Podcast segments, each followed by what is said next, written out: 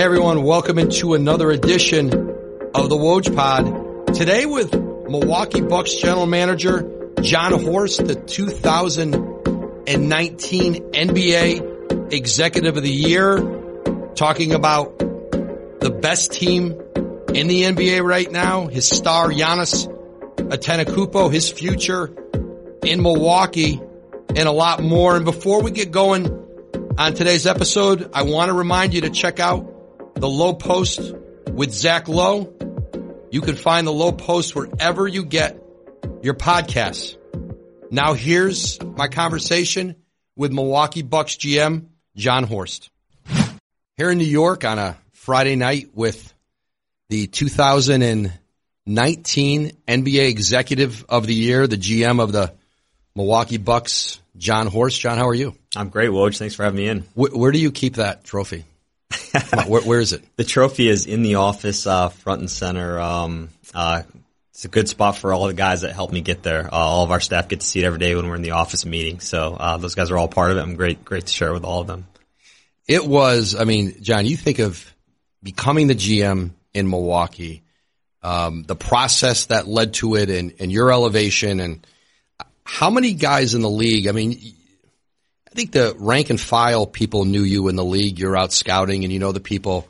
But like, were there GMs when they start to reach out, like who didn't have Jon Horst's cell phone and their phone? Like when you first got the job and now you're dealing on a different level with the guys in the league. Do you remember some of like, do I even know what Horst looks like? Right?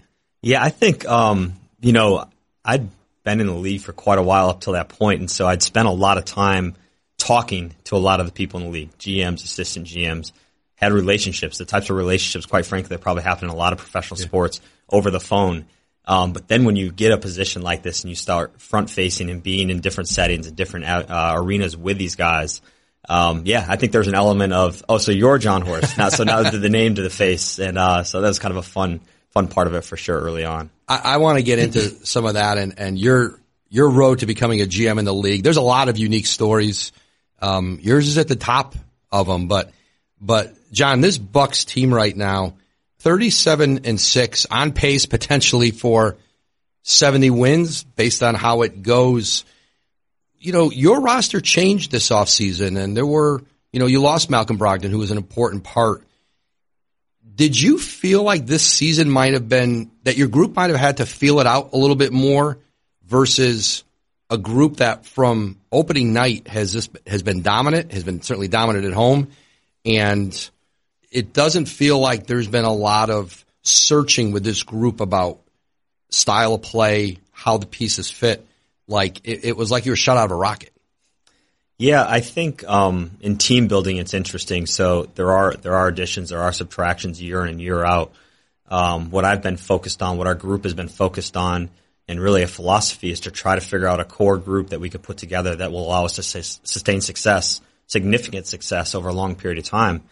And the main parts of that core exist in the group that was part of the team last year that led us to 60 wins, that that led us to an Eastern Conference Finals and a really dominant playoff performance. Um, until those Eastern Conference Finals, they're there. You know, the George Hills and Brook Lopez and Khris Middleton, Eric Bledsoe, Giannis Antetokounmpo that group is there. And I think when you have a core group that you can rely on and fall back on, then the additions piece works better. And so um, Malcolm was obviously a, key decision for us and, and, a key thing for us to figure out. But we were able to put uh, in place guys like Wesley Matthews that would fit systematically and fit culturally. We thought. Um, same thing with Kyle Korver. Donte, we knew was going to be able to step in and play minutes. And so, you know, Robin Lopez has helped us. I think that uh, those guys set a tone in the locker room. They set a tone in our culture, and then obviously style of play between Giannis and Bud. Uh, we have a, a, very specific style of play, and it's easier to plug players in. And I think that's why you've seen it kind of be a seam, seamless transition from last year. And in a lot of ways, we feel like we're better.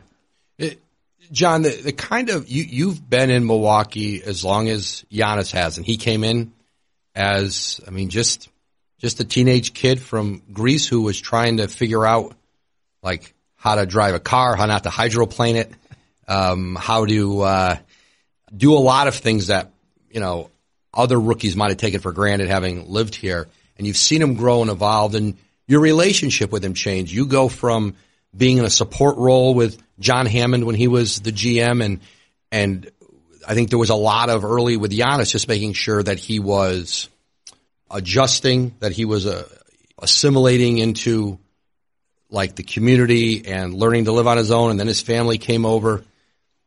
But the relationship now, the kinds of conversations you have with your franchise player, what are they generally centered around? You know, um, I think this is something that, that I'm proud of and that I appreciate about Giannis and, and hopefully something he's proud of and appreciates about me. Um, do we have to have different conversations than what we had uh, when I wasn't the general manager, the one responsible for running the basketball operations side of, of the business that impacts him so much? Of course. Um, so we have some of those conversations. But what I really enjoy, and it's not just Giannis, it's all of our guys, um, the personal conversations. We spend a lot of time talking about how his family is, how Mariah is doing, how his mom is doing, how his brothers are doing. And likewise, you know, Giannis, my, my kids love Giannis. Giannis loves my kids. We talk about that. Um, and I think that that's a healthy dynamic. All of our players understand that they have jobs to do, that I have a job to do, that coach has a job to do. I think we all have a healthy respect for what our roles are within the organization, within this machine that, that is uh, NBA basketball. But the environment and the culture we've tried to create in Milwaukee, and I think we've done a good job so far, is there is a family environment. We do care about personal parts of, of each other's lives outside of basketball, and we try to celebrate those things and share those things with each other. It's no different with Giannis than it is with any other any of the other players. When you think about what you do to build a team around Giannis, try to build a future around Giannis, try to put in place everything that he would want to, to sign another long term deal with the Bucks. Are there any models of similar teams and similar markets with, I don't want to say similar stars. There's never been anybody quite like Giannis, but players who organizations have wanted to keep maybe, you know, in smaller markets. Have you studied anything? Have you, is there anybody out there you've spent time trying to really examine how they went about it? See if there's some things you could learn as you, um, as you guys try to piece this together? Yeah, I think um, for sure we've studied that. That's things that we we study champions all the time, and not just in, in the NBA. We study champions in the world of sport, and there's a lot of things that you can learn about champions and the way that they build it. And there's a lot of different ways to attack it. Um, for us, you know, the obvious in, in, in our league is, is the San Antonio Spurs and the model that they, they were able to build something and sustain it over a very long period of time, um, with different tenants at the top, um, different, different, uh, foundations, key, key players at the top of it. And, you know, I think they did it through a very intentional style of play. They did it through a very intentional culture. And they had a superstar in place at different times that defined the style of play and defined the culture, along with the coaching staff and along with the front office. And so that model exists for us. That's something we study and that we try to follow. I think you can take the same thing with um, the New England Patriots and what they've done. And at the end of the day, we believe that if we can create a system that Giannis can thrive in, we can plug in players around him that will help him thrive and will help the system thrive. It's coach's job and that coaching staff to continue to develop and evolve that system around his skill sets and the skill sets of our players. And it's our job to help create the culture and the environment where those players want to come to work every single day and enjoy the people they're around, enjoy the style they play, enjoy the facilities that we have. Um, for us, the ownership sets that for us. We have a great ownership with, with Marc Lasry and Wes Edens and Jamie Dinan and Mike Fascitelli these guys resource the heck out of us. They give us the opportunity to have the best in facilities, uh, the best at every touch point that the players um, have. We have the best, and we can do that in Milwaukee. We can do it with a great superstar. We can do it with a great coach and have a great system in play. I think we're going to have a chance. You, you have a coach in Mike Budenholzer who I, I think spent, I think it was 17 seasons in San Antonio and went through, you know, I think a couple different incarnations of their core, but all built around Tim Duncan. Having Bud there with you and, and now as your head coach, has that allowed you to sort of, you know, you can examine and, and look from afar sometimes at how the Spurs handle things, but to have Bud there to, have you found yourself going to him? Hey, how did they handle this? Or him sharing stories? Is there, is there some value in that as you try to? Oh, tremendous. Yeah. I mean, tremendous amount of value. And, and I think, you know, some of what I'm speaking of now and some of the, the philosophies that I've grown and have adapted in time, in a short time, have come from Bud and, and learning from him and learning from his experiences and, and he in turn learning from the time with Gregg Popovich and the time with Tim Duncan. And I think he's imparted um, that knowledge on Giannis. If you ask Giannis, you know, has he learned anything about what Tim Duncan did and how he handled certain things from Bud, he'd say absolutely. And if you ask me, uh, as you just did, the same thing on a front office side, absolutely. And so Bud's experience and the success he had in that system, in that environment, in that culture, uh, has brought tremendous value to our franchise, and and that's just the start of, of the value that Bud brings and his staff and everything they've done for us. But absolutely, you know, Duncan and Giannis don't necessarily play anything, don't necessarily play so much alike, but there are so many common traits, and and to me, like when you think of those two, which is it is about winning, it's about the game, both really loyal guys, you know, very, you know, family oriented. That's who's around them. Uh, not a lot of, you look at either of them, not a lot of change in their life, like a lot of consistency. When you look at the model of the kind of guy that you hope wants to stay in one place, it always feels like with Giannis that the opportunity is always there because it's inherent to who he is. Um, loyalty to me, like, and I, you see it with the people around him, and you know how he feels about his family. He's had one agent. You see the way he has, uh, what a good teammate he is. All those things, I think, it has to feel like they all lend themselves to if we just keep putting the right pieces around and create the right environment. This is the kind of guy who should want to stay here. Yeah, I think again, just to generally speak, he's a very, very special, unique person. I believe in the world of sports. Uh, he's the best player in the world, the MVP last year. He's playing at an even higher level this year, doing things at historic levels. On you think of a guy, the amount of games that he scored 30 plus points in less than 30 minutes just set a record, right? It's just kind of happened the other night. His per 36 averages of over 35, 15, and six or seven, I think it is. Um, no one's ever done that in the history of the NBA. He's got a, a player efficiency rating that's the best ever in the history of the NBA. This is the year after being the MVP. And I think to have all of those things that he does from a performance standpoint and still be the person that he is every single day. You talked a few minutes ago about meeting him the first time as a teenager, coming to coming from Greece to the Milwaukee Bucks, being the 15th pick. All those things. He's an unchanged person. He values family. He values continuity. He values real relationships. He values hard work, and he wants to perform and play in an environment every day with great people where he has a chance to win at the highest level. That's our job to continue to create that environment for him.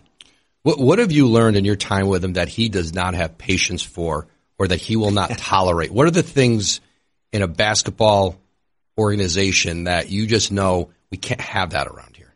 Yeah, I think um, Giannis is a very serious guy when it comes to competing. So it, it, the competitive level um, that he desires and expects out of everyone around him is probably as high as anywhere that exists anywhere. And – that's not, quite frankly, even on the bas- it's not just on the basketball floor. It's not just his teammates. It's his coaches. It's the front office people. Everyone has to be vested in the opportunity to win at the highest level every single day, like he is, or or at least giving that effort. Not everyone's going to be honest, but to, to really strive for that. And so, um, if if I had to nail one thing, I would say a, a lack of tolerance for non-competitiveness um, and whatever your role is in your responsibility to compete to help us all get to where we need to go, and get.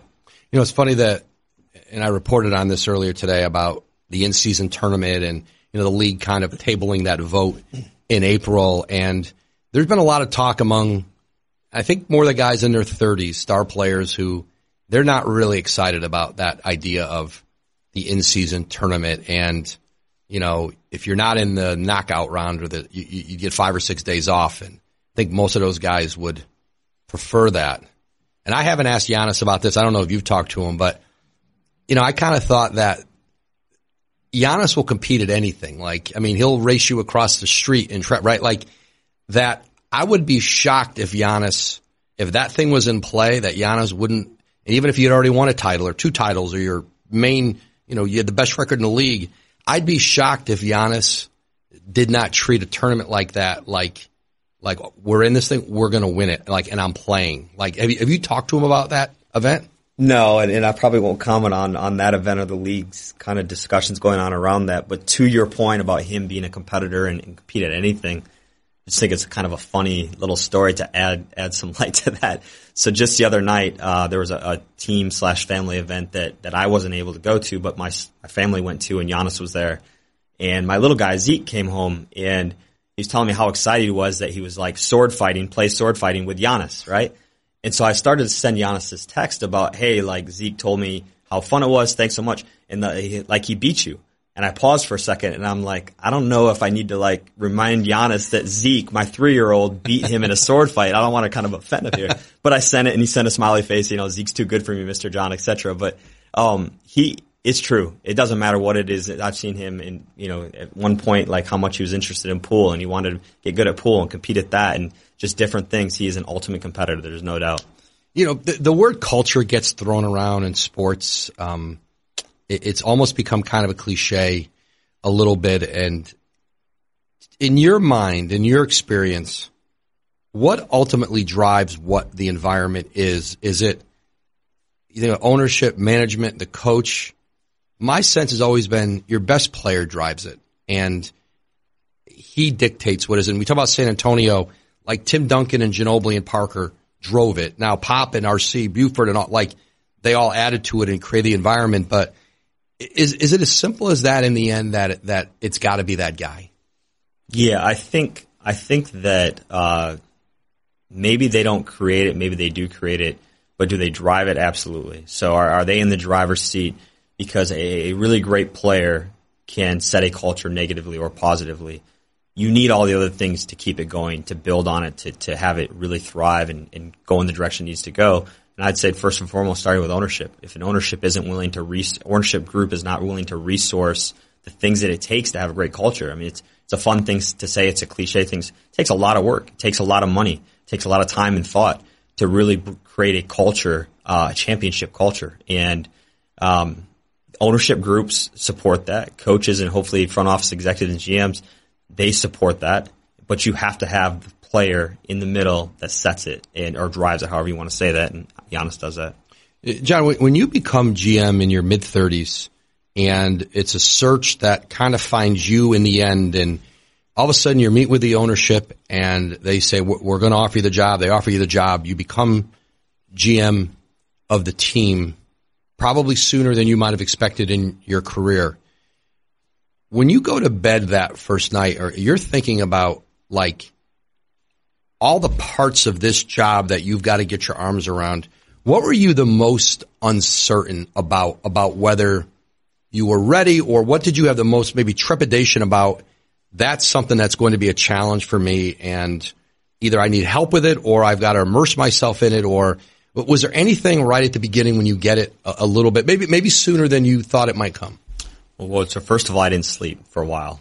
It, not an exaggeration. I mean, it just uh, can imagine the emotion and, and the excitement, everything that goes on. When if if you recall, like we had six or seven days before our first draft and free agency on the heels of that, um, so there wasn't much sleeping. I was very, very, very fortunate to work first for Joe Dumars and John Hammond and with Jeff Weltman and Justin Zanik and David Morway. These are some of the people who have poured into me um, over for over a decade of my career, and I think at that time maybe my 11 or 12 year career at that time. And I learned a ton from them. They'd give me a lot of responsibility and opportunity. Kind of back to one of your earlier questions, I had a pretty good network in the league. I, would worked with a lot of these people, agents, GMs, assistant GMs. Um, and I'd done a lot of different things in team building and, and roster management and dealing with personnel and scouting, et cetera, et cetera. I wasn't really fearful about any of those things, and I didn't have time to be. Um, we had to get to go. We had to work. We had a lot of things to do. My biggest uh, fear and biggest trepidation was the press conference. I'd never done anything in my life in media, um, and really haven't done that much since. And so that was really the biggest fear: is dealing with media and talking on the radio, being on TV, sitting in a press conference um, with an ownership group, being announced as general manager was my very first experience ever doing anything in media and that was probably the biggest fear that I had going into any of that. It had nothing to do with the team building stuff. Did, did you go like on? Did you go like chase anything down on YouTube and say, "Hey, how did this guy handle his press conference?" Did you? What did you do before that press conference?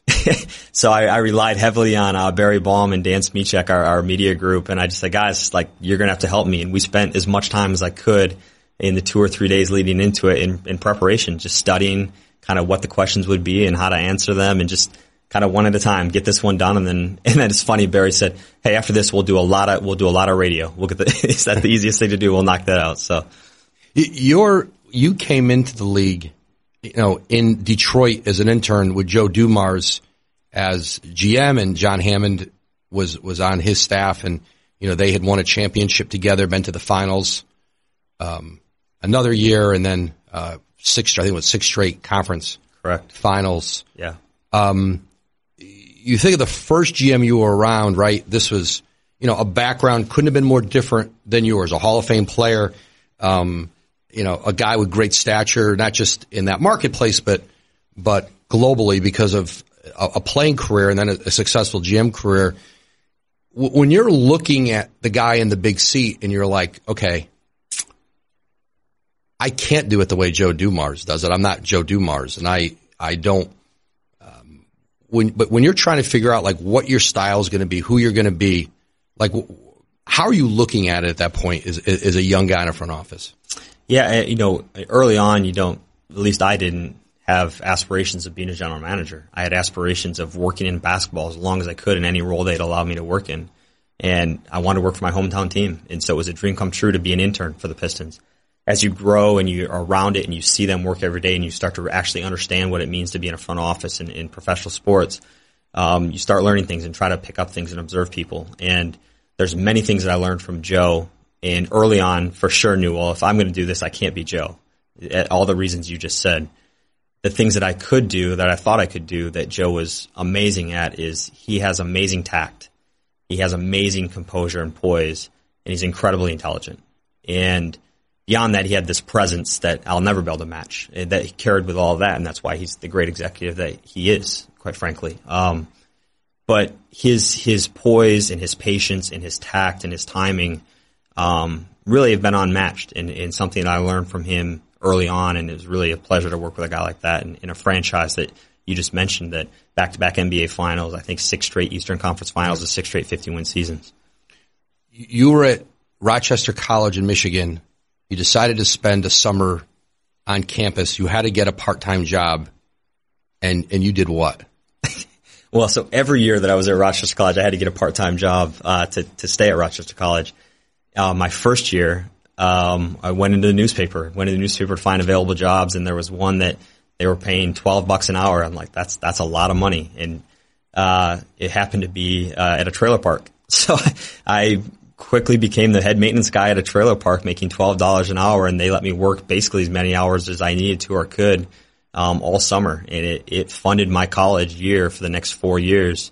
Uh, after that, I would work every summer at this trailer park in in maintenance, and you can imagine what maintenance means in a trailer park. What what what what, what does maintenance mean in a trailer park? I mean, from from lawn care to uh, site prep and pouring concrete to cleaning out the uh, uh, the trailers after people have been evicted, uh, to painting to shingling to you know just kind of on and on and on. And so I grew up in a kind of a farming background. My family, I came from a family that that farmed. I grew up in a small community.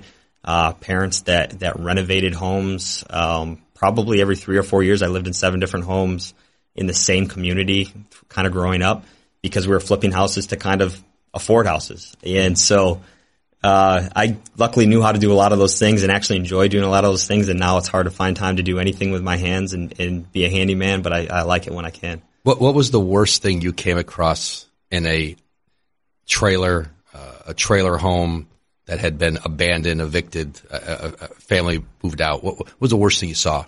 Just, I would just say, like, if you've ever watched the show Hoarders, right? Like, it's real, and and trailers are smaller and in confined areas, and just mess. You know, a lot of people's mess and personal stuff, and just to go in there with the mask on and garbage bags and just start throwing stuff out was quite an experience, quite a humbling experience, but something I'm grateful for. I mean, I, I got paid really well to do it. It literally did allow me to stay in college. Yeah, I spent a summer as a custodian at a middle school, um, and one of the jobs was was to take a razor blade and go through all the desks, and you had to scrape the gum Oh, yeah. off the bottom of the desk. I never ever put gum under a desk again.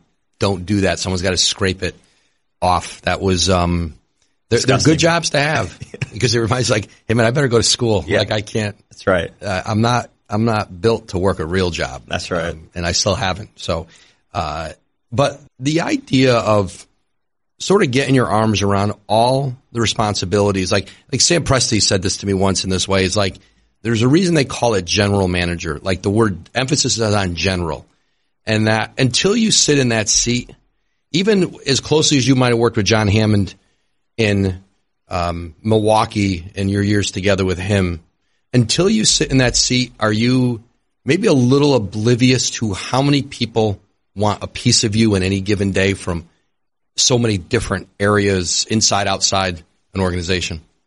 Undoubtedly, I I, um, I believe I called John shortly after and said I had no idea, and I've probably told him a number of times since. Uh, it's the greatest honor, the greatest responsibility that anyone on a professional track, career track that I was on can have. It's a massive responsibility. That being said, in Sam, I think is exactly right. We generally manage every single day, and it's it's managing up, it's managing down, it's managing across. And if you're doing it the right way, I think you're doing it in every facet of the organization because you care about having a relationship and a partnership with the business side. You know, Peter Feigin, our team president, is a great partner, and I can't do anything without talking to him, and he doesn't do anything without talking to me because it matters. We work together, and the same thing with Bud on on the coaching side and Troy Flanagan on the performance side. Relationships with our players, relationship with your agents, managing up to your owners every single day, and then I haven't even talked about my staff, my direct staff in the front office, and so um, it's it's really remarkable to to see how many people are stakeholders invested in this big cog, this big machine of professional sports and it's a humbling thing to be one of the people that are responsible for keeping it moving forward. And it's uh, it's a great responsibility and something that I hopefully continue to get better better at every day. Jon, when, when you're trying to get a decision made, big, small, somewhere in between, and your ownership structure um, isn't singular. I mean, there's other teams that have multiple partners, but the board of governor, um, you know, the, the governor changes each five years with your group. And how is that in trying to, because they don't always agree on things, and to be able to get them on board with something and then move to the other places you need to get people on board, like how does that impact decisions that have to get made? You know, the great thing is, is they have been tremendous sounding boards more than anything, and I mean that in the utmost level of respect, pretty much every step of the way. Um, really, really big decisions are longer conversations, um, more in depth analysis. Uh, but at the end of the day, and at the end of the day, they've hired Bud to coach the team, and they might want to have discussions, they might want to have opinions, and they do have opinions. But Bud coaches the team, and Peter runs the business, and I run the basketball. And at the end of the day, they take our recommendations. They they allow us to make strong recommendations, well thought out recommendations. We have great conversations. Sometimes they all agree. Sometimes they all disagree. Sometimes they all agree with me or disagree with me. But at the end of the day, they allow us to make the decisions in our professional areas and therefore be responsible for the results of the decisions. And I think that's all you can ever ask for. When you say Bud coaches the team, that means in your mind, what won't you do with a head coach? I don't know that maybe some others do, some other organizations do in terms of input. What are like, where's a line where you say, that's Bud's realm, and and I don't feel like I can cross into it. You know, for me, and it's I'm so grateful and thankful for the relationship that we have mm-hmm. built and are continuing to build. Um, the respect that he has for my position in, in the things that I do, and, and likewise me for him. Uh, what I will do is we'll have conversations most most often in private. We'll talk about stuff more. Just hey, I have an idea, or I've thought about this, or you thought about, and he does the same with me on the roster. What I'll never do is challenge him or question him um, in a public setting and, and really not in a private setting. He is an expert basketball coach. This is a two-time NBA coach of the year, has taken two different franchises, 60 plus wins. Part you mentioned it, 17 years at Spurs, part of four championships. He's our coach. That's his job, and he's great at it. And and he makes his decisions, and he's responsible for decisions, just like I am. But but I think what we do with each other is we bounce ideas off each other. We share ideas. We have thoughts. We have opinions, and sometimes strong opinions. Um, but at the end of the day, we, we rely on each other for our own professional areas. The issue of tampering has been at the forefront of the league the last few years. The league put in some stricter penalties in the offseason. I'm not sure. I'm not sure anybody thinks that there's really a way to police all that goes on. You know, you know what you're up against. You know every team in the league wants um, you know, certainly every big market wants to believe they have a chance to sign the MVP, and uh, if he's potentially a free agent at the end of next season, if he doesn't sign an extension this summer, how do you approach that idea? Do you feel like you have to be vigilant? Do you like? What, what do the Bucks do to combat it, if if anything? Yeah, and not to not to be boring, but I think it goes back to what we said 25 minutes ago about building a culture, building an environment, um, sustaining an environment where our players have a chance to win at the highest level and love coming to work every single day. If we can do that, we've done what we're supposed to do in this business, and I don't think we can really focus on too much more or worry about too much more. And and I think players that um, want to win at the highest level, want to enjoy work, and care about that first and foremost uh, appreciate that, respect that, and I think ultimately um, will reward teams that do that. The big market, small market challenges that exist. You listen, like your geography is your geography, and there's pluses and negatives based on what anybody wants in, in every situation. What has to be in place when you are a non-destination free agent market to know that like you've given yourself every chance to to make a player like Giannis say, I don't need to go somewhere else to find w- what it is that I want? Uh, I would ask you. I would ask you a question. What defines a destination free agent market? I would say a place that when you have max cap space, you know, you could go get um, the A list free agent. Now, what you guys have done a tremendous job of in free agency are with role players. Kyle Korver, out like you competed with everybody in the league for Kyle. There wasn't a contender who didn't want Kyle Korver, right? And obviously, you know, Bud had a relationship with him and played for him and the idea of playing with the Giannis and all those things. I would say a destination market to me, by definition, would be that, um, you know, and there was a few years ago when, when now Greg Monroe came to Milwaukee, you beat the Lakers were involved and the Knicks were involved and we can argue about the level of at the time he was a sought after free agent, Correct, right? Yeah. But like if we say it's let's look at last summer's free agency, it's two LA teams.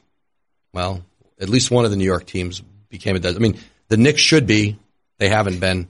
Miami has proven certainly as long as Pat Riley is there and their program that that they're obviously dangerous in that area. But you know, traditionally like it's either, you know, it's warm weather places and it's New York and you can count them on one hand, the places, right, that are really legit destination markets where you can go out and say, we're going to clear the cap space and we're going to go at the glamour franchises to get a player. Yeah, so I, I, think like what you've largely described, in my opinion, is is the geographical yep. features of a market, um, geographical location of a market, and uh, I would argue that our last free agency is a pretty good example of another uh, version of, of destination markets. Uh, Khris Middleton didn't have to sign with the Milwaukee Bucks. Brook Lopez didn't have to sign with the Milwaukee Bucks. Both those guys were pretty highly sought after free agents. Kyle Korver, who you mentioned, and I thank you for that, was wanted by every contender, yep. no matter where they were. Didn't have to sign with Milwaukee. Um, Wesley Matthews, you know, is a good free agent get for us. And so I think Wes Matthews was a max player. Yeah, he was a max player in the past. Yeah, I think what defines a, a destination market is your superstar and who they are as a person and the reputation that they have and how they treat their teammates and how they work every single day and what the noise is or isn't around them every day in the office. Um, is your ownership group invested in building a, ch- contender and a champion? And what are your facilities look like and how are you resourced? What's the style of play that you have? How are you managed? And what's the relationship with the front office between players? And again, those are things that I think we can control, that we have controlled. We are going to continue to try to get better every single day. Um, but I would argue that we are a free agent destination in Milwaukee, and we've proven that in our last free agency. We're continue to work to. It's not always the superstar, megastar X that you get in there. It's the right guys that fit your system, that fit your superstar. Can you get them to your uh, market and to your team and have success with it. And that's what we're trying to do. Uh, best record in the NBA, All Star voting underway, and then the, the, you know there's a whole formula of how teams are picked. How many All Stars do the Bucks get? Well, I'm a big history guy, so if you look at history, any team that's performed at the level that we have, um, or even near the level we have in the last 10 to 15 years, they get three to four All Stars. And I think it's pretty clear that we have two all stars on our team because we do in, in Khris Middleton and Giannis, and Giannis. And both of those guys are having even better seasons than they did last year, and our team's having a better season than we did last year. Um, I really think that Brook Lopez, as the best, one of the best centers in the league, and all of his defensive metrics are off the charts. I mean, he is easily the most impactful defensive center in the NBA right now. Um, has a real case to be an All Star as well. Eric Bledsoe, um, if you look, and this is kind of an argument I would have for all of our guys if you look at it, they're per 36 minutes. And the reason I say that is our net margin is almost a plus 13. Right. It's, the, it's, the, highest margin in, in, the history of the NBA. So there's a lot of nights where our guys don't play the fourth quarter. They don't have to play. And good or bad, and that's not to be, and that's not to sit here and be, and brag. That's just to simply say that if we were in close games every single night, Khris would be playing 32, 33, 34 minutes. Eric would be Giannis Brook, and these guys' stats would be elevated to a, a place where I think their whole stats would be better than a lot of the players that are being talked about more frequently as all stars. And so Eric and Khris, um, I think are clearly in, and I think Brook has a has a really big case as well with his defensive impact. Brook, that's an interesting one with Brook, and you know Utah went through this with Rudy Gobert, where they, you know, you know all the metrics of how dominant defensively they've been an elite defensive team. It was a team with a, certainly a, a winning team, not to the level your team is, and you know they had fought that with with Gobert, and now Brook is another little bit more of a case study. You see if one of those guys, I think sometimes what happens if one of those guys breaks through, then it becomes maybe more the norm. Yeah, and this is like I probably tie in a couple of thoughts here, but um, there have been in, in in the history of the All Star game defensive guys rewarded. You know, I was around one of the best in Ben Wallace, and you know Giannis, ironically, is is I think one of only he's the only player right now in the NBA that's top five in defensive win shares and defensive rating, and the only four other guys that have done that are Dwight Howard, uh, Ben Wallace, Tim Duncan, and I'm forgetting a fourth guy. Some big time defensive players. But to kind of transition to Brook a little bit, there's guys that have been rewarded for the defensive impact. Rudy and, and Brook are clearly the best defensive centers in the NBA, and I think both guys deserve to be rewarded for that. Defense is a pretty big part of what our, our game is, and these guys are dominant right now. Jon, 37 and 6, as dominant of a regular season as we've seen in the East in a wild 2019 NBA Executive of the Year, Jon Horst. Jon, thanks for coming in and spending time, man. I appreciate it. Woj, thanks. This is a lot of fun. Appreciate it. Thanks for listening to this episode of the Woj Pod. A big thank you to my guest today, Milwaukee Bucks GM, Jon Horst. Be sure to listen to new and archived episodes of the Woj Pod wherever you get your podcasts. We'll catch you next time.